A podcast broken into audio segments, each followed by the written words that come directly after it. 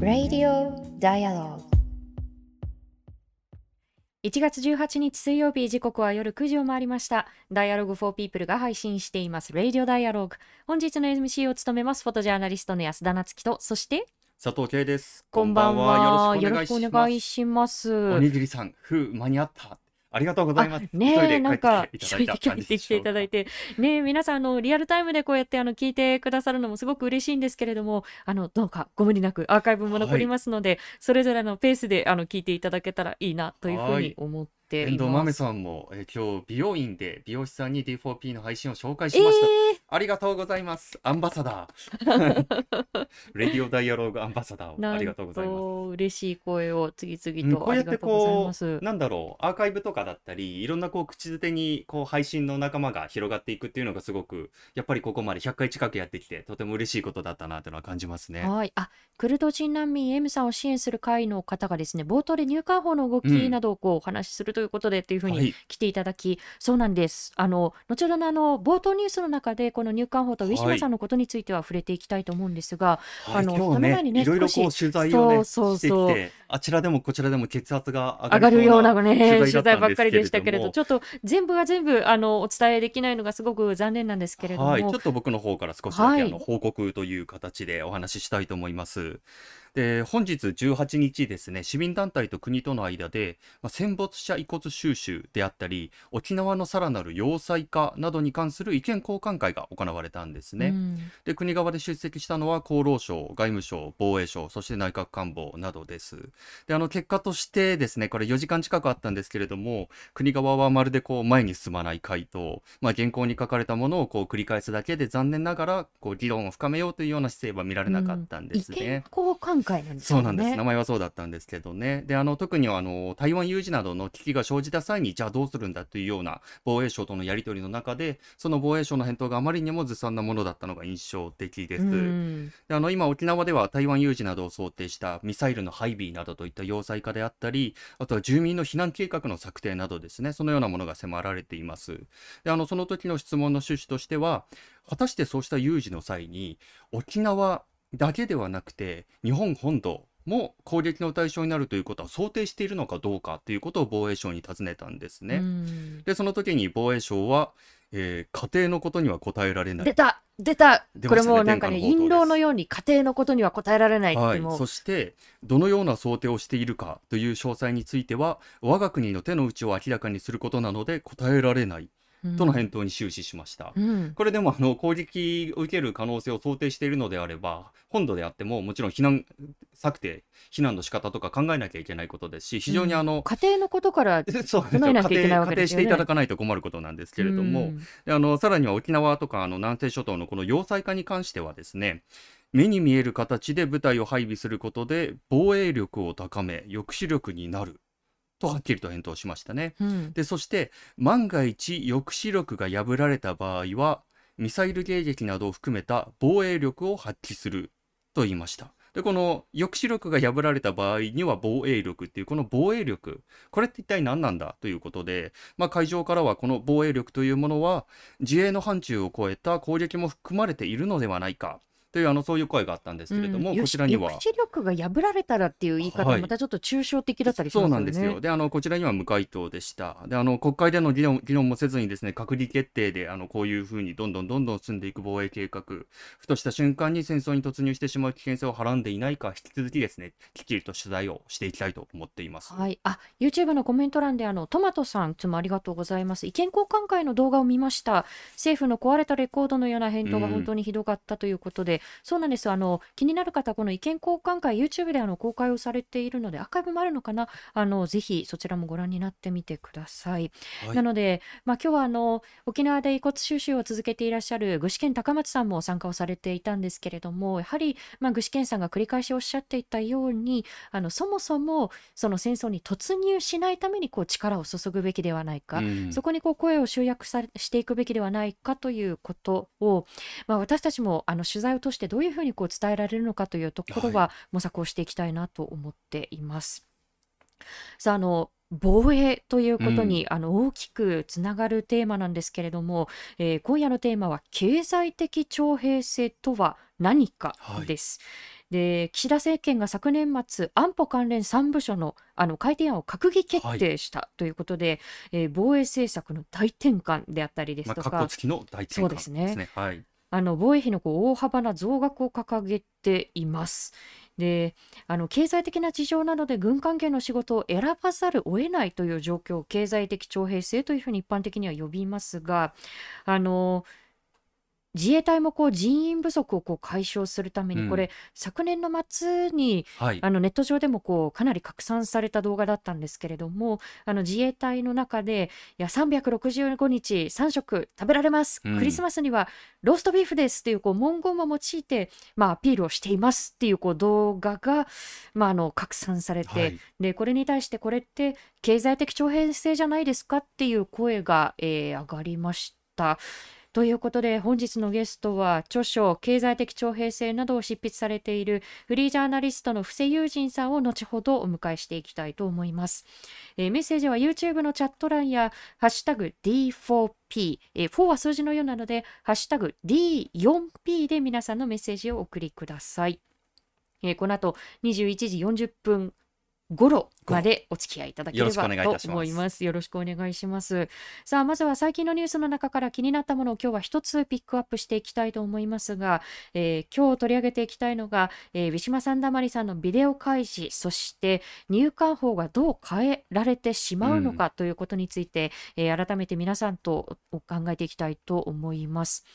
あのウィシュマ・サンダマリさんのことは何度もこの配信の中でお伝えをしてきましたけれども、えー3月の6日、2021年の3月の6日に名古屋の出入国在留管理局の、えー収容施設内で亡くなられて、で、なぜ姉は亡くなったのかということで、えーご遺族が、えー裁判を起こして、でその裁判まだ継続しているんですけれども昨日ちょうど、えー非公開の進行協議が国側と行われました。であのそこであのビデオの取り扱いが話し合われたということで、あのウィシュマさんが最後に過ごした名古屋入管内の居室のビデオが監視カメラの映像ですね。少なくとも約2週間分残っているということがこう分かっていて、えーそのうちの約5時間強ほどの、えー映像を国側が証拠として提出してきて、はい本来であれば全て提出するべきところなんですけれども、まあ、その一部を提出してきたということなんですがあの昨日の進行協議の中で国側が、えーそのビデオ上映について、えーこれはもう公開法廷で上映することには反対しますと。うん。あのもしも公開の、えー法廷で、あのーこの証拠調べといわれるこう検証があるとしても裁判官が見ればこう足りるんであってこれは公開の必要性がないんだということをこううーん主張してきたそうなんですよね。であのーこれ皆さんご存知の通り裁判というのは原則公開なわけですよね。市民の目で見てで市民の目でチェックをして、えーチェック機能を果たしていくということあのそうしたあの仕組みになっているはずなんですけれどもえ裁判官が見れば事足りるっていうのはこう市民はどこ行っちゃったんだろうっていうことがこうまず一つですしあのこれ決してあの前例のないことではなくてあの2014年に、えー入管内でカメルーン出身のえ男性が牛久の入管の収容施設でですねあのもう「I'm dying 死にそうだ水を」というふうにこうもう床をこうなのた打ち回りながらこうん。う苦しんで亡くなられたということがあって、えーその裁判が行われた際にもあのその男性があの苦しんでいる様子だったりですとかそういった映像が監視カメラの映像として残っていたので、えー公開の法廷で大画面ででその法廷内でビデオを上映することがこうできたそうなんですよね。特にそれに対して、えー反対する意見などもこう出てこなかったという経緯がありました。であのこれなんで今更っていうことなんですよねそもそも。あのこれあの11月の16日があの公開法廷での前回のこう期日だったんですけれどもあのその時にもや公開はしないでくださいっていう意見言えたはずですけれど何も言わずで12月の後半に、えービデオがあの提出をされたんですけれども、えーその時にもこう公開しないでっていう一言も何も言わず。でこの1月17日のあの期日の1週間前にはあのまあ、意見などこう通常は出すあの機会のはずなんですけれどもその期日前の意見も特に出してこなかったのに昨日の期日になって急に「いや法廷で公開するのはこう反対です」でその意見をこう述べるのに意見書を出すのに2ヶ月時間をくださいって当初言ってきたそうなんです。ええですよね。今から2ヶ月って3月の半ば終わり近く以降なってしまいますよね。ですよね。いやだからそれは受け入れられないということで、まあ、あの2月中でのこう調整を今あの行っているそうなんですけれども、これ、うーん、なんでこうやって先延ばし先延ばしにしようとしているんだろうなということをこう考えたときに、あのこれは決して国側も入管側も明言しないと思いますけれども、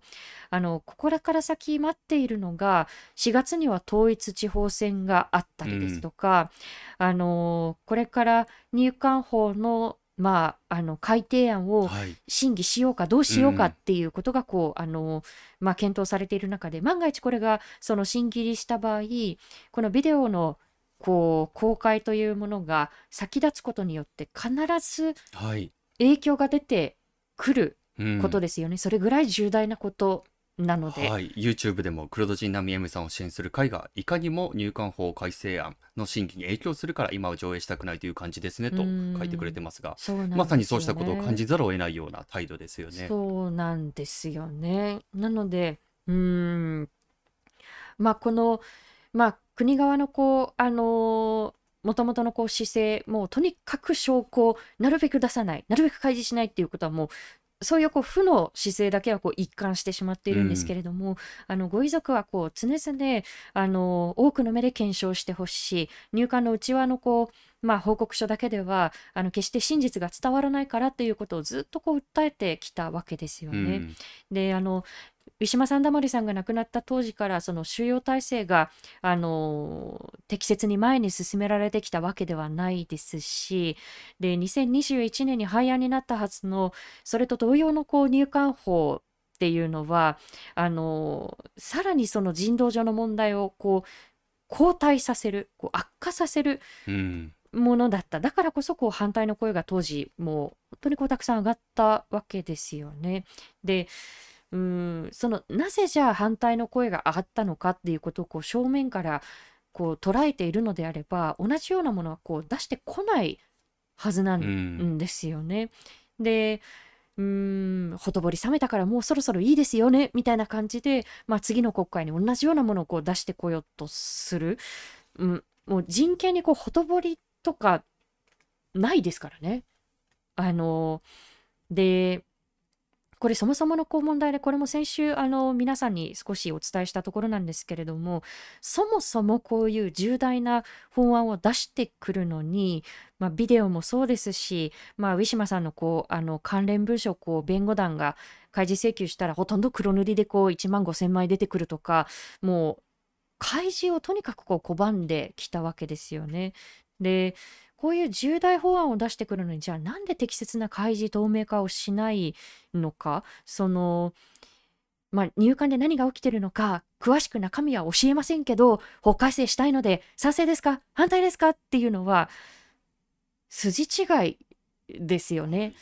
そもそものこう土台が違う。もうそれはこう根本から民主主義をこう破壊する行為でも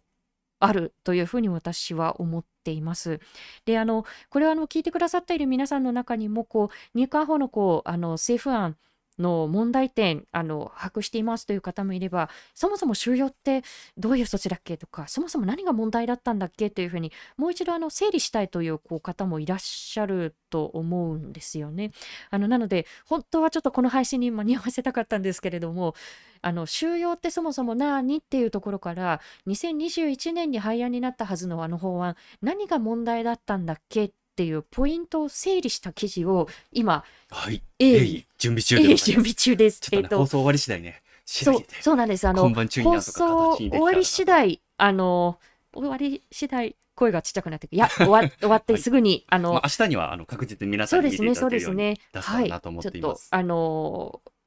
あの迅速にあの作業を進めていきたいと思いますので、あのこれ本当にこう人の命を左右する重大な、本当に重大な問題なので、えー改めてあのそういった記事も含めて、えー皆さんと議論の土台をこう作っていきたいなというふうに思っています。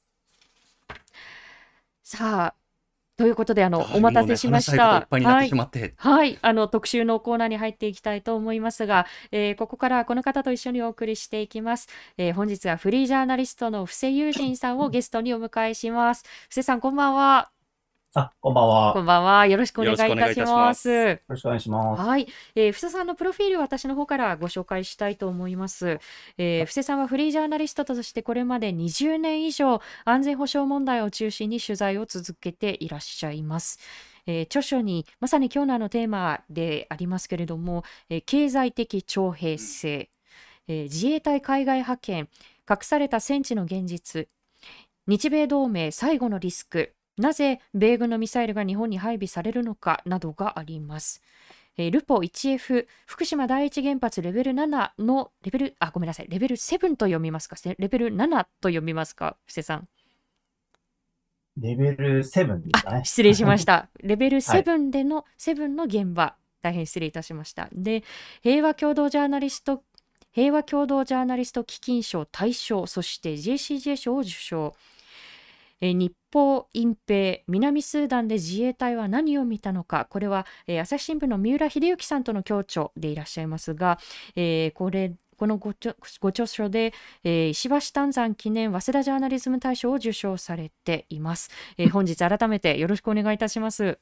あよろしくお願いします。はい、えー早速なんですけれども、あの先ほどからあの文言としてあの何度も皆さんにお伝えしているこの経済的徴兵制なんですが、えーこの経済的徴兵制というのがそもそもどういったものなのかというところからまず教えていただけますか？はい。えっと、この言葉自体はおそらくアメリカで、えーアメリカの平和運動などからあの生まれたんではないかなっていうふうに思うんですけれども、はい、あの、まあ、アメリカは、えっと、ご承知の通り、あの、ベトナム戦争中は、あの、徴兵制だったんですね。で、ベトナム戦争が終わってから志願制に、徴兵制を終えて、えー志願制に切り替えたんですけれども、はい、あのーその後ですね、志願制では、要するに自分の意思で、あのー軍隊に、えー応募して入っていくってことを、形式上はそうなんですけれども、えー実態としては、あのこれもう、あの、抽象的に話すより具体的に話した方が分かりやすいかなと思うんですけれども、あの私も実際取材、えー米兵に取材していてですね、はい、あのー入隊の動機というのが、これあの、実際に米軍の調査でも、えーはっきりしてるんですけれども、あの、大学の進学っていうのが多いんですね。でなぜ軍隊に入るのに大学し、大学に進学するために軍隊に入るのかと思う方も多いんではないかなと思うんですが、はい、あの、アメリカの場合、その軍に入るとですね、軍に入ってその何年か、えー、勤めるとですね、あのー軍から奨学金がもらえるんですよね。うんうんで、その奨学金をもらって、えー大学に進学するっていう人が非常に多いということで、あのー実際に私も取材していてですね、あのー母子家庭出身で、非常に家が貧しくてですね、あのー自分、要は自力では、えー大学には行けないと。で、そういう時に軍のリクルータから、えー軍に入って何年間か勤めれば大学に行けるぞと言って、えーそれでだあの軍に入ったっていう人は結構いるんですよね。で、このように、あのー形式上は、えー自分の意思で入っ、あのー応募して入ってるんですけれども、うんそもそもその選択肢が奪われてると。えーもう軍に入る入るしか大学に行けないとか、うんええー軍に入、入らないと家族を病病気になった時に、あの軍に入ると軍の病院がありますので、軍の病院に行けないとかですね。はい、そういうこう選択肢が奪われた中で、えーそういう、あのー軍、えそういったメリットを、えー強調してですね、えーリクルートしているっていうところを、あのーアメリカでは経済的徴兵制とか、あるいは貧困徴兵制っていうふうに呼んでるんですね。うーん。あのこの経済的徴兵制で例えばその、まあ、大学に行きたいというふうにこうあの志願してでもあの布施さんのご著書経済的徴兵制の中ではあの結局はイラク派兵だったりですとかそういったところで PTSD を負ってで、はい。大学に進学したけれども中退してしまったというあの非常にこう厳しいケースにもこう触れられていたんですがあの、はい。こうしたその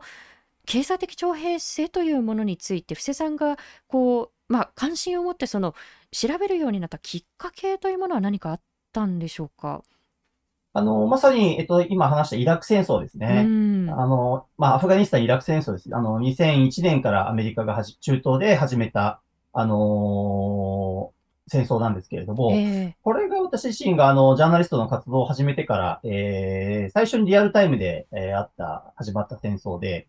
で、実際にあの、現地にも、えー取材にも行ったりもしたんですけれども、やはりその、もちろん、イラク戦争で言えば、その、戦争を始めたのはアメリカですから、アメリカっていう国で見れば加害し、加害側なんですが、ただその中でも、アメリカって国の中でも、じゃあ実際に戦場に送られている兵士たちはどうなんだろうかって見ていったときに、で彼らもやはり、あのそういった形で、その、別になんかこう、イラクの人が憎いとかですね、うん。そういう意味でえ戦場に行ってるわけではなくてですね、本当にその家が貧しくて、えー大学に行くためとか、えー病気になった時に家族が病院に行けるようにするために、えー軍に入った、そういう、あのー若い人、あの、若者たちがですね、まあ、戦場に送られ、えーえー多く犠牲になっているっていうところも、彼らのまた被害者ななのではないかなっていうふうに、あの、思った時にですね、非常にまうん。あ関心を持ったっていうのが一つと、もう一つは、あのー経済的徴兵制っていう状況が、あの、生まれるにはですね、やっぱりその社会が経済格差があったり、うん。貧困があったり、あるいはその、お金がないと大学に行けないと、お金がないと病院に行けないっていうような、そういった社会状況がないと経済的徴兵制にはならないんですけれども、はい。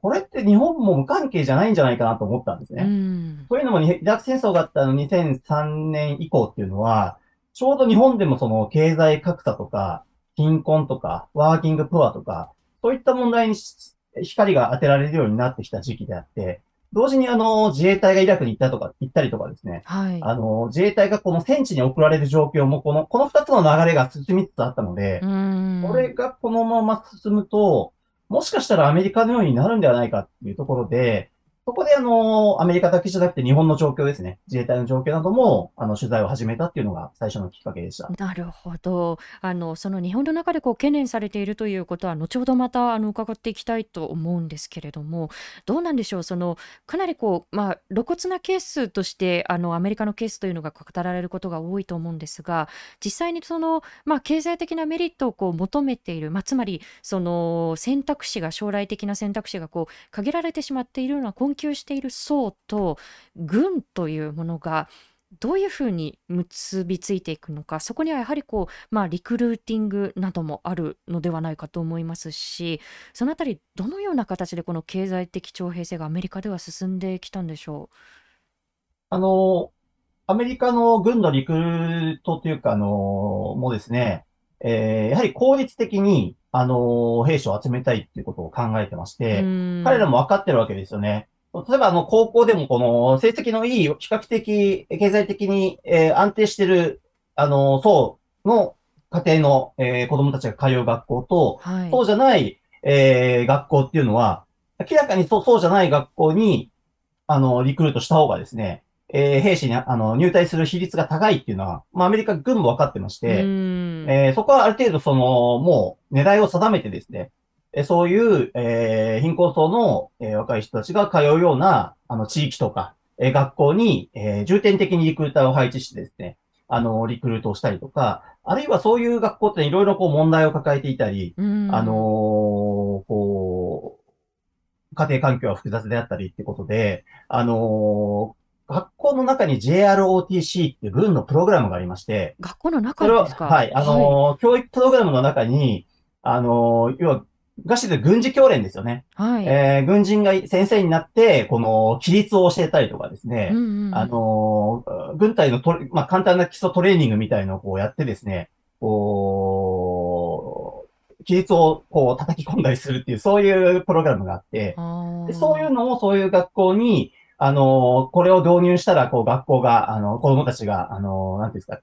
治安が良くな、まあ治安っていうか、あの、うんえー、まあ、礼儀が身についただったりですととかかっていうメリはいットを打ち出すような感じですかね。そうですね。で、結局でも実際、あの、軍はこれは決してリクルートのためでありませんってことを言ってるんですが、ええ結果的にはそのプログプログラムを、えー経験した、えー高校生なりが卒業後軍に入る、えーケースが非常に多いっていうのは事事実としてはあります。うーんあの今、アメリカのケースをこうおっしゃってくださったと思うんですけれども、今のお話を聞いていて、非常にこう気になったのが、えー今まさにそのロシアがウクライナに対してその軍事侵攻をこう続けているわけなんですけれども、ロシアの中でも、こう、まあ、富裕層ではなくてあの違う層がその、まあ、同意の部分的な同意のこうターゲットになっているんではないかという指摘もなされてきたと思うんですがそのあたり何か布施さん気になっている点というのはいかがですか？そうですね。まあ私も詳細をこう自分で調べたっていうことではないのであれなんですが、ただ、やはりあのー様々な報道などでも、えーロシア軍の、あのーウクライナでの戦死者の、えー出身地などを調べたところ、えー人口比率で言えば圧倒的にモスクワとかですね、ロシア共和国が多いんですけれども、うんただ実際にせ、あの、ウクライナに派遣、派兵されて、えー戦死している、えー比率っていうのは、あのーロシア以外の、えー小さい国々ですね。あるいは少数民族であったり、そういう、あのーそういう地域ってのは比較、やっぱり経済的にも貧しくてですね、あの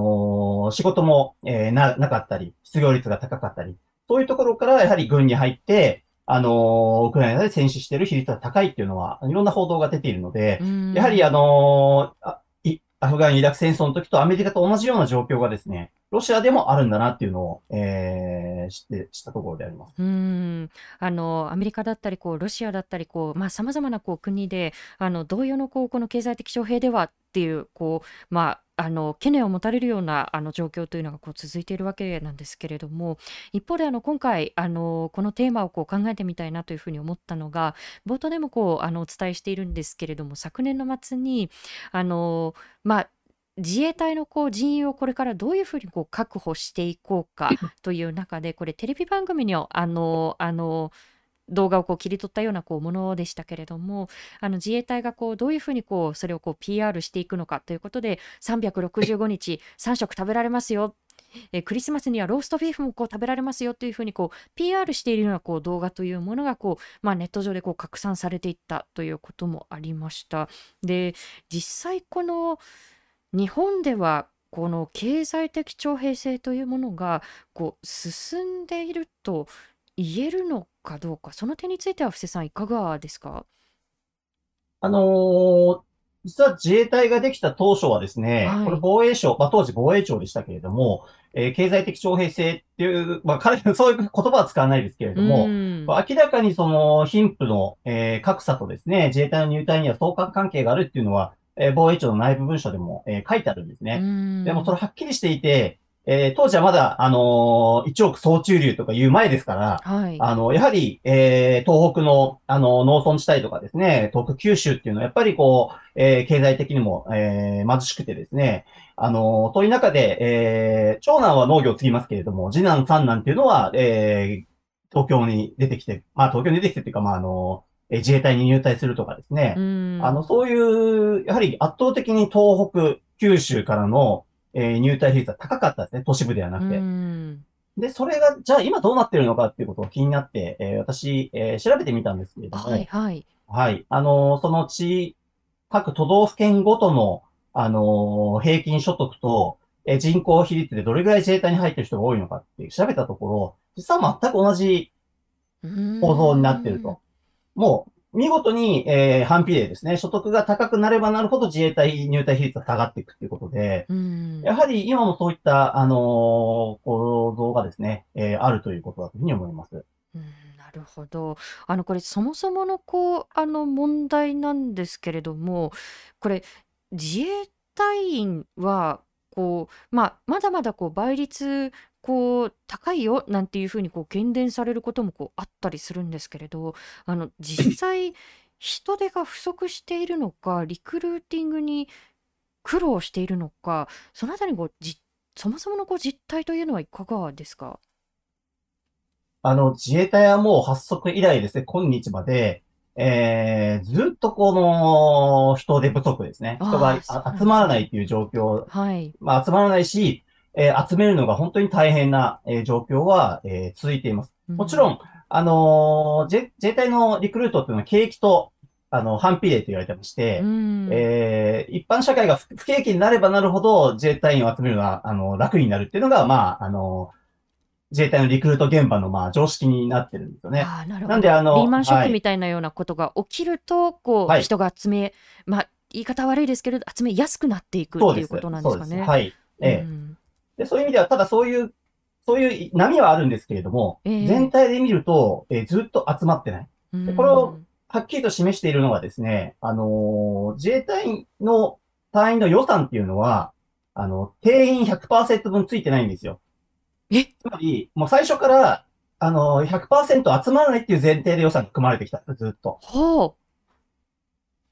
なんで、今、あのー現在もですね、えー自衛隊の充足率といってう。、はい。本来必要な定員と実際いる、えー実員っていうのは、あのー要は足りない状態がもうずっと続いてるわけです。なるほど。特にあの、末端の、へ昔で言うと兵士、末端の階級の士という階級は、あの、それこそ 80%, 80とかの充足率ですので、もう最初から2割がえ欠けてる状態という、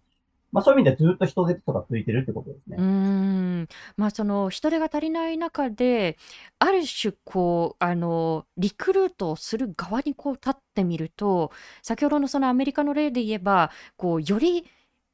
リクルーティングしやすい高校に例えばこうあのターゲットを絞ったりということであの効率的にどうやってこう人を集められるのかというところにこう知恵を絞っていくことになると思うんですけれど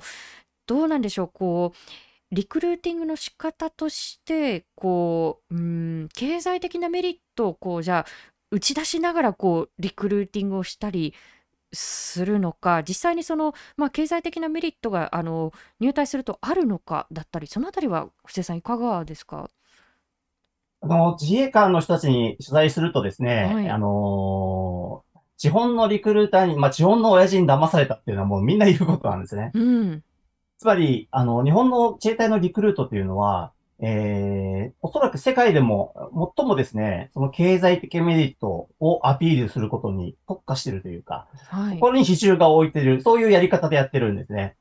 で、あのー今私手元に、えー、自衛隊札幌地方協力本部の、あのーそのリクルート用の資料があるんですけれども、はいえーそこにもですね、書いてあるのは、えー、1日3食栄養バランスの取れた食事とかですね、宿泊、宿舎費無料、えー、被服寝具等が支給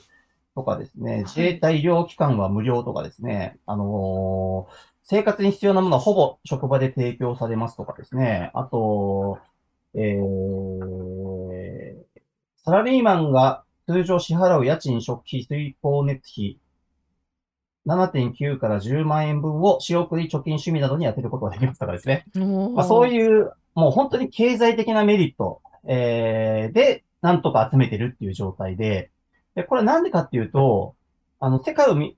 見るとですね、軍の、あのリクルートの仕方のもう一つのやり方というのは、愛国心に訴えることなんです。うん君を、国を守るために、えー君の力が必要なんだと。えー国を守るために働かないかって、そういうアプローチもするんですけれども、はい日本の場合はそれが通用しないと。うんえーこれは実際そうで、あのー世界中の百数十カ国の、えー若者に、えー意識調査している、あのー調査があるんですけれども、はいもし、えー国が攻められたらですね、あなたは国を守るために戦いますかっていうことを共通の質問をしてるんですが、あのー日本はもう世界でダントツにビリなんですね。うんえーそのビリから2番目と比べても引き離されていて、あのー戦うと答えてる人がですね、だいたい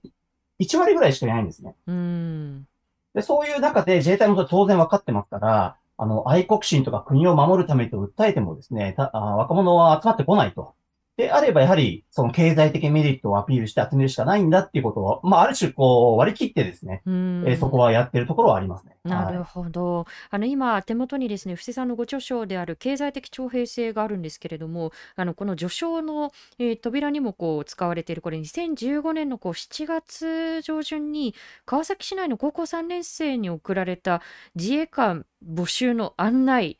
なんですけれども、めちゃめちゃ露骨で苦学生求む。びっくりマークっていうふうにこう書かれているんですよね。でまああこうやって経済的なメリットをこうあの打ち出すんだなっていうこともこうそうなんですけれどもこれ例えば高校生だったりこう学生さんたちへのこうアプローチというのも自衛隊のこうリクルートとしては力を入れているところなんでしょうか？そうですね。あのーまさにおっしゃる通りで、あの、効率よく、えーリクルートをするときにですね、やはり、あのー一番、えー考えているのはやっぱ学校なんですようね。んあのーやっぱりその学校との関係を作ってですね、あのー例えばその、リクルートする対象の年齢の若者ってたくさんいるわけじゃないですか。はいはいで、その中で、こう、いかにこう、勧誘したら入りやすい、その対象者を見つけるのかってことがまず最初の入り口なわけですうんね。そのグループでもを集団で見つけられるかっていうところなんですかね。でもその情報は自衛隊自身は持ってませんのでうん、じゃあそういう情報がどこにあるかといって、やっぱり学校なんですようね。んで、例えば学校の、あのー先生方であったり、うん、例えば運動部の顧問の先生方と関係を作ってですね、はいあの、そういう、こう、あ、この子だったら、例えば公務員になりたいと、警察になりたいとか、えー消防になり、入りたいって言ってる子供に、えー自衛隊という選択肢も、えー進めてもらうとかですうね。んあの、そういう形で、やっぱり学校を通して、えーこのリクルートをするっていう動きはもう近年非常に強まってますね。なるほど。あの、そうしたその、まあ、学生さんたちのこうアプローチした先にじゃあ、あの、何があるのか、その、まあ、経済的なこう徴兵制のこう問題点というところにもこう踏み込んでみたいと思うんですけれども、これは投げると本当にこうたくさんあると思うんですが、布施さん、この経済的なメリットで、あの、こうした、まあ、あの軍関係のこう仕事をこう、まあ、選んでいく、選ばざるを得ないというこう状況もあると思うんですけれども、あのそうしたことのこう何が問題だというふうに特に考えられますか？あの、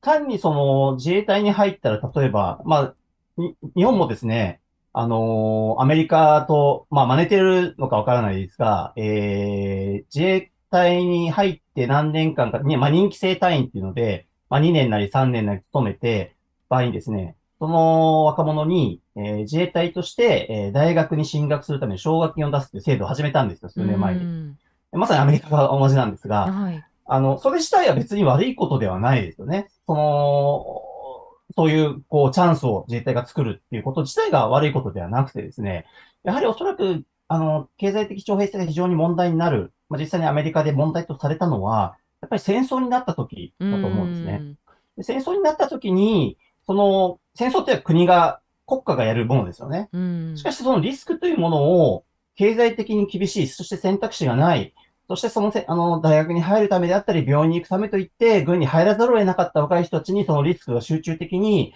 負わされるっていうのは、やはり不公正だ、非公正じゃないかと、えー、いうことが非常に問題なんではないかなというふうに、あの、思います。うん、あのそのリスクという点であの今日あの布施さんにお話を伺うときにぜひお聞きしたかったんですけれどもはい。あの岸田政権防衛政策を大転換させます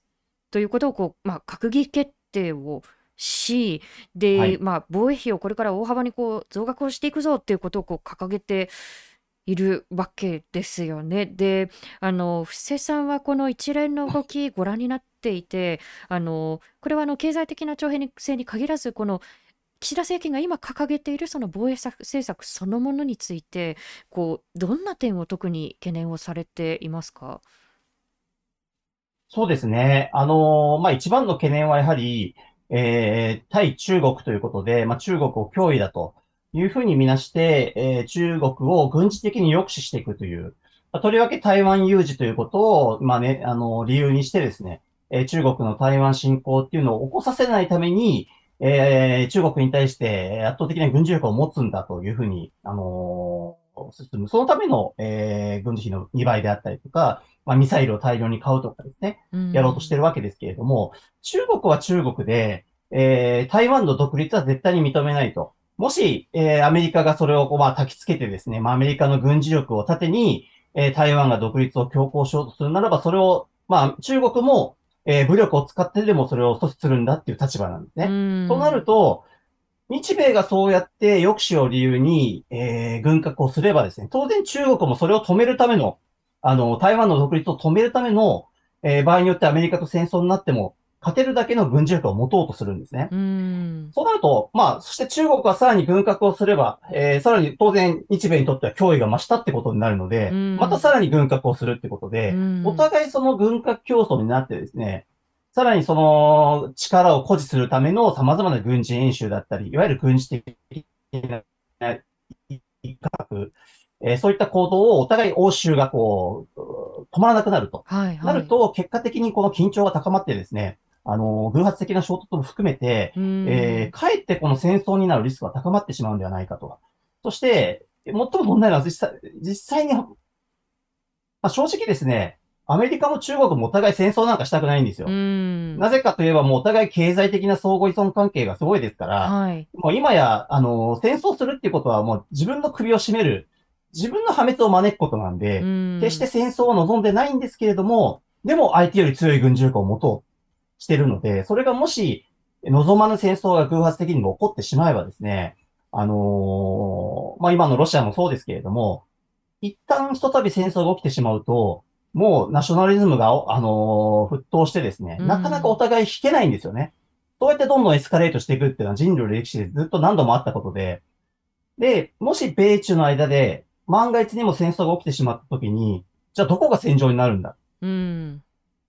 今、日本はアメリカにくっついてやろうとしてますけれども、戦場になるのはアメリカじゃないんですね。うん。中国のミサイルが飛んでくるのは日本になるわけです。そしてアメリカが中国に向けてミサイルを撃つのも日本から撃つわけですね。つまり米中の戦争の戦場に日本がなるってことなんで、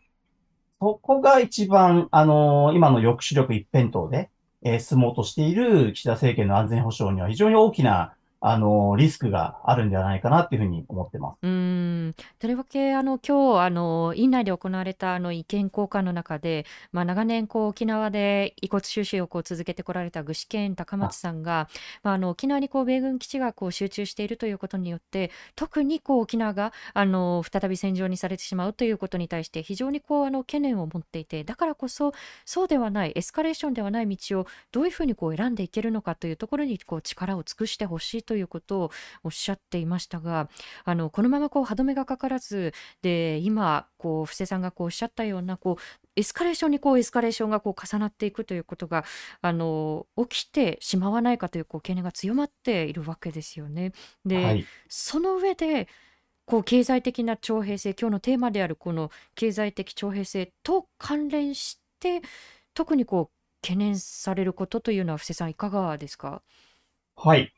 だからこういう状況で進んでいくと、おそらく経済、日本もですね、経済的徴兵制がより、えー強化されるんではないかなっていうふうに、えー見ています。うんえーなぜならば、あのー実は自衛隊の中では、まあ、今回、2015年の安保法制で、集団的自衛権の行使も含めて、自衛隊の任務はかなり拡大されたんですね。うんで、さらに今回敵基地攻撃まで踏み出したと。で、任務は増やすけれども、自衛隊の、あの、じ、定員は変えないわけですよ。で、かつ、日本がどんどん少子化になっていますので、はい隊員を確保するのはますますこれから厳しくなっていくんですね。で、これも戦争になるならない関係なく、かなり自衛隊の中でその無理が、要は、あのー過重な負担がかかっていて、うんえー健康を崩したりとかですね、あの、中東、えー退職も非常に増えてますし、あの、かなりこう無理が来てるんではないかなっていうふうに、あのーそういう問題があるのと、で、実際にその、例えば軍、防衛予算を倍増させる GDP2% にするとなると、財源どうするんだと。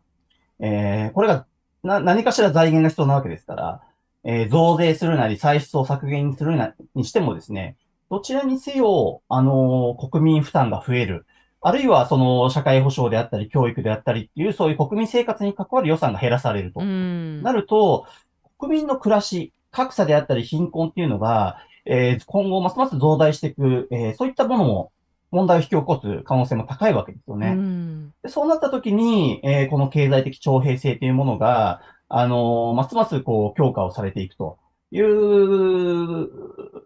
危険性があるんではないかなっていうふうに、あのー感じてますねな。るほど本当にこう負のループがますますこう強まってしまうのではないかということであのいろんなこう声をいただいていますツイッター上では、えー、ナミさんから、えー、10年近く前ですが私の友人も実家の借金を返すために自衛隊に入隊しましたという声を、えー、いただいています、えー、それからですねあの YouTube でもあのたくさんのコメントありがとうございます。リバティさんから、えー、僕らの時代は自衛隊広報は君も戦車に乗ってみないかと歌っていた。僕は許せなかった。という声をいただきました。でそのまあ、岸田政権が掲げているところのこう大転換がこのまま進みエスカレーションがこう重なりで格差がこうどんどんこう広がっていった場合こう誰がこうハイリスクにさらされるのかということが今日のお話の中からこう見えてきたと思うんですけれどもあの布施さんこのおそらくあの防衛政策の中でもこう問題がこうもりもり山積みでこう一体こう何から手をつけたらいいのだろうかっていうぐらいのことだと思うんですけれども今日のテーマである経済的徴兵制もそうですし防衛政策そのものもそうですしあのその中であの今年特にこう布施さんがこれから取材をこうしていきたいなという点があればあの最後に教えていただけますか？そうですね。あの、や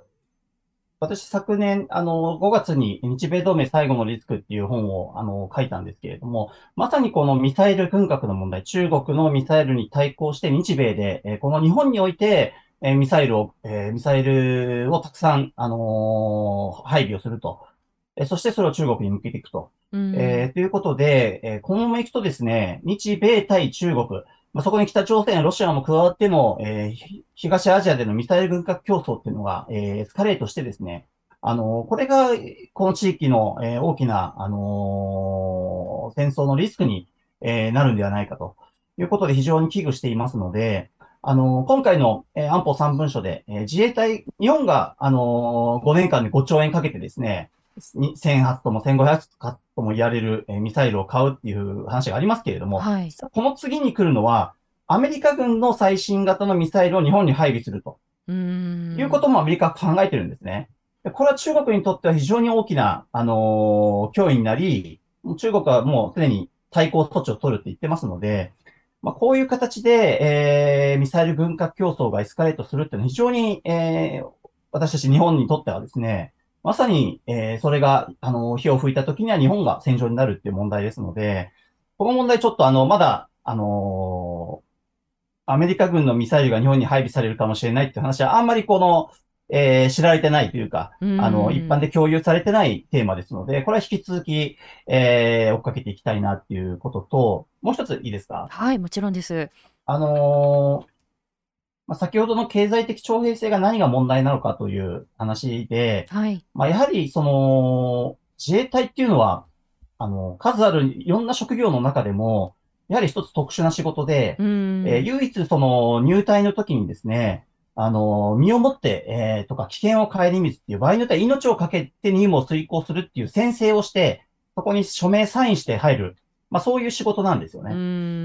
でそういう仕事をですね、やはりそのリスクであったりっていうのをちゃんとやっぱり国は説明をした上で、本人が選ぶということをちゃんと保証する必要が、責任があると思うんですけれども、この経済的徴兵制っていうのは、もうその経済的なメリットをもうとにかくアピールをして、それで隊員を集めるっていうことですから、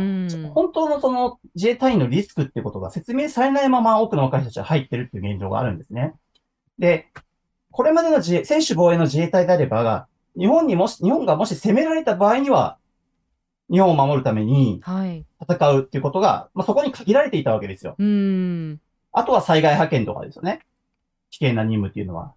で、それがですね、えー、2015年の安保法制で、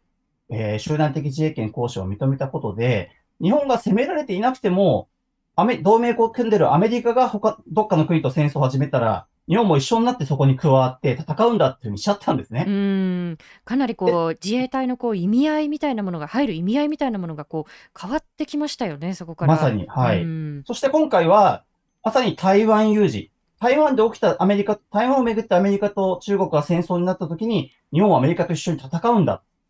そのために今準備をどんどん進めてるわけです。うんでも、じゃあ実際にそういうリスク、日本が攻められたんではなくて、台湾で起きた戦争が起きたときに、命をかける仕事なんだっていうことをちゃんと説明してるかというと、うんそれは実は国民に対しても説明してないしうんう、ん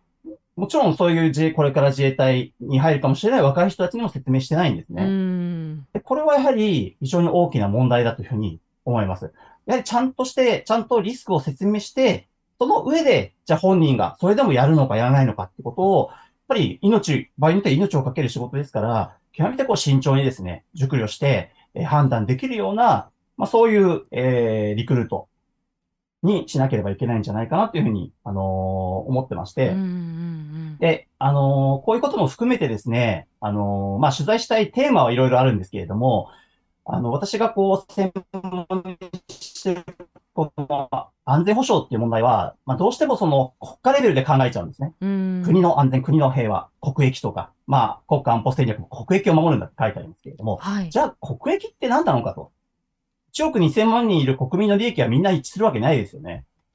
やはりその、もっと安全保障っていうのを国という単位ではなくて、うんこの自衛官一人一人もそうですし、この南西諸島に住ん、今お住まいの一人一人の住民、まあ、こういう視点でですね、あのーやっぱりこの安全保障の問題をやっぱ考えていくってことが、まあ大事だというふうに思っていて、あのそういうまあ取材をこれからも続けていきたいなというふうに思ってます。そうですね。あの布施さんが今おっしゃったように、どうしてもこう国家というこう巨大なこう文脈の中でこう絡め取られてしまう。その中でこう一人一人のこう声がこう書き消されないためにこう私たちあのジャーナリズムとしてこう何を発信していくのかということが、問われてくるかと思います。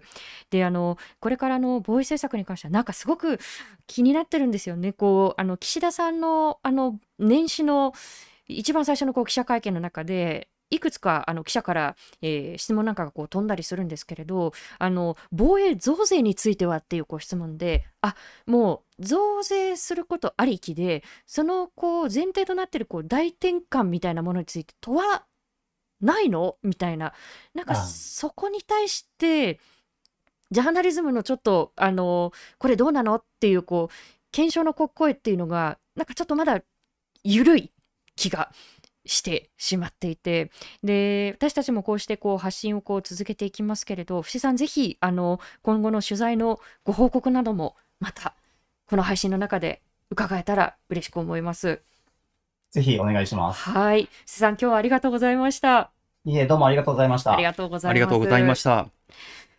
いや非常に考えさせられるうものでしたね。ん特に最後のその自衛隊に入ることによってどういうリスクがあるかということをきっちりとこう説明をしていないっていうところに関して、うんうん。あの僕らもこうシリアに取材に行った時に、まあ、徴兵されたある男性がですね小さいお子さんがいるお父さんだったんですけれども、まあ、徴兵されたくないと。なぜなのかそれはもちろん殺されたくないという思いもあるけれどもこの子の父親として僕は人殺しになりたくないんだって言ってたんですよね。そうしたリスクが全く見えていないんじゃないか、まあ、先ほど安田さんが言っていたようにこう増税ありきの話になる前にえ日本って戦争する国になっちゃうの？っていうところからきっちりあのメディアとしてジャーナリズムの中で問うていきたいなと思いました。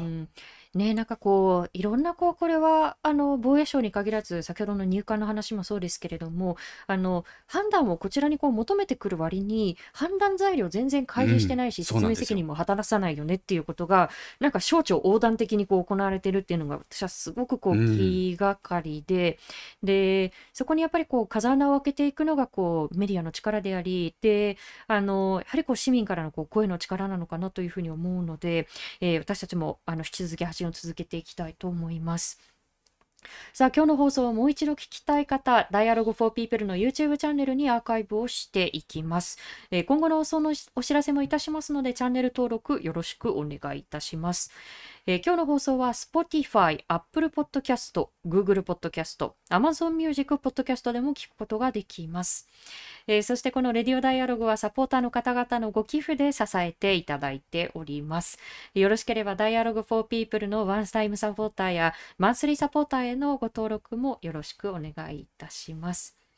さあ、来週1月25日水曜日なんですけれども、はい皆さんあのその前に1月の7日、27日が何の日なのか？ということ皆さんご存知でしょうか？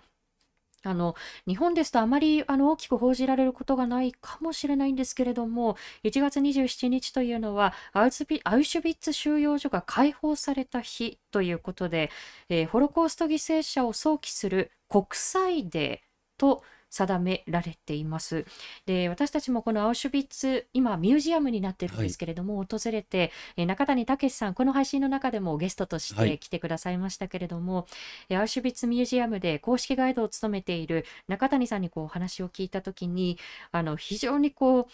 私の中であの刻まれた言葉がありました。で、ホロコーストというのは、ヒトラーたった一人がこう起こしたのではなくて、で、例えばユダヤ人は出ていけ、障害者は出ていけという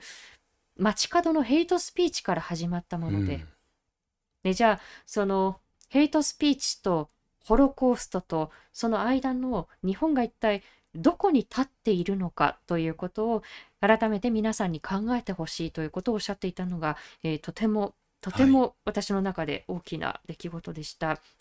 えー、ということで、えー、来週1月25日水曜日のテーマは、ホロコーストとヘイトスピーチと題して、NPO 法人ホロコースト教育資料センター代表の石岡文子さんにお話を伺っていきたいと思います。はい、えー、ということで、このレディオダイアログまた来週この時間21時にお会いしましょう。えー、今回のお相手は、フォトジャーナリストの安田なつきと佐藤慶でした。ありがとうございました。おやすみなさい。ご視聴ありがとうございました。チャンネル登録やご評価をいただけますと幸いです。また、このチャンネルは皆様のご寄付に支えられております。ご支援、ご協力、よろしくお願いいたします。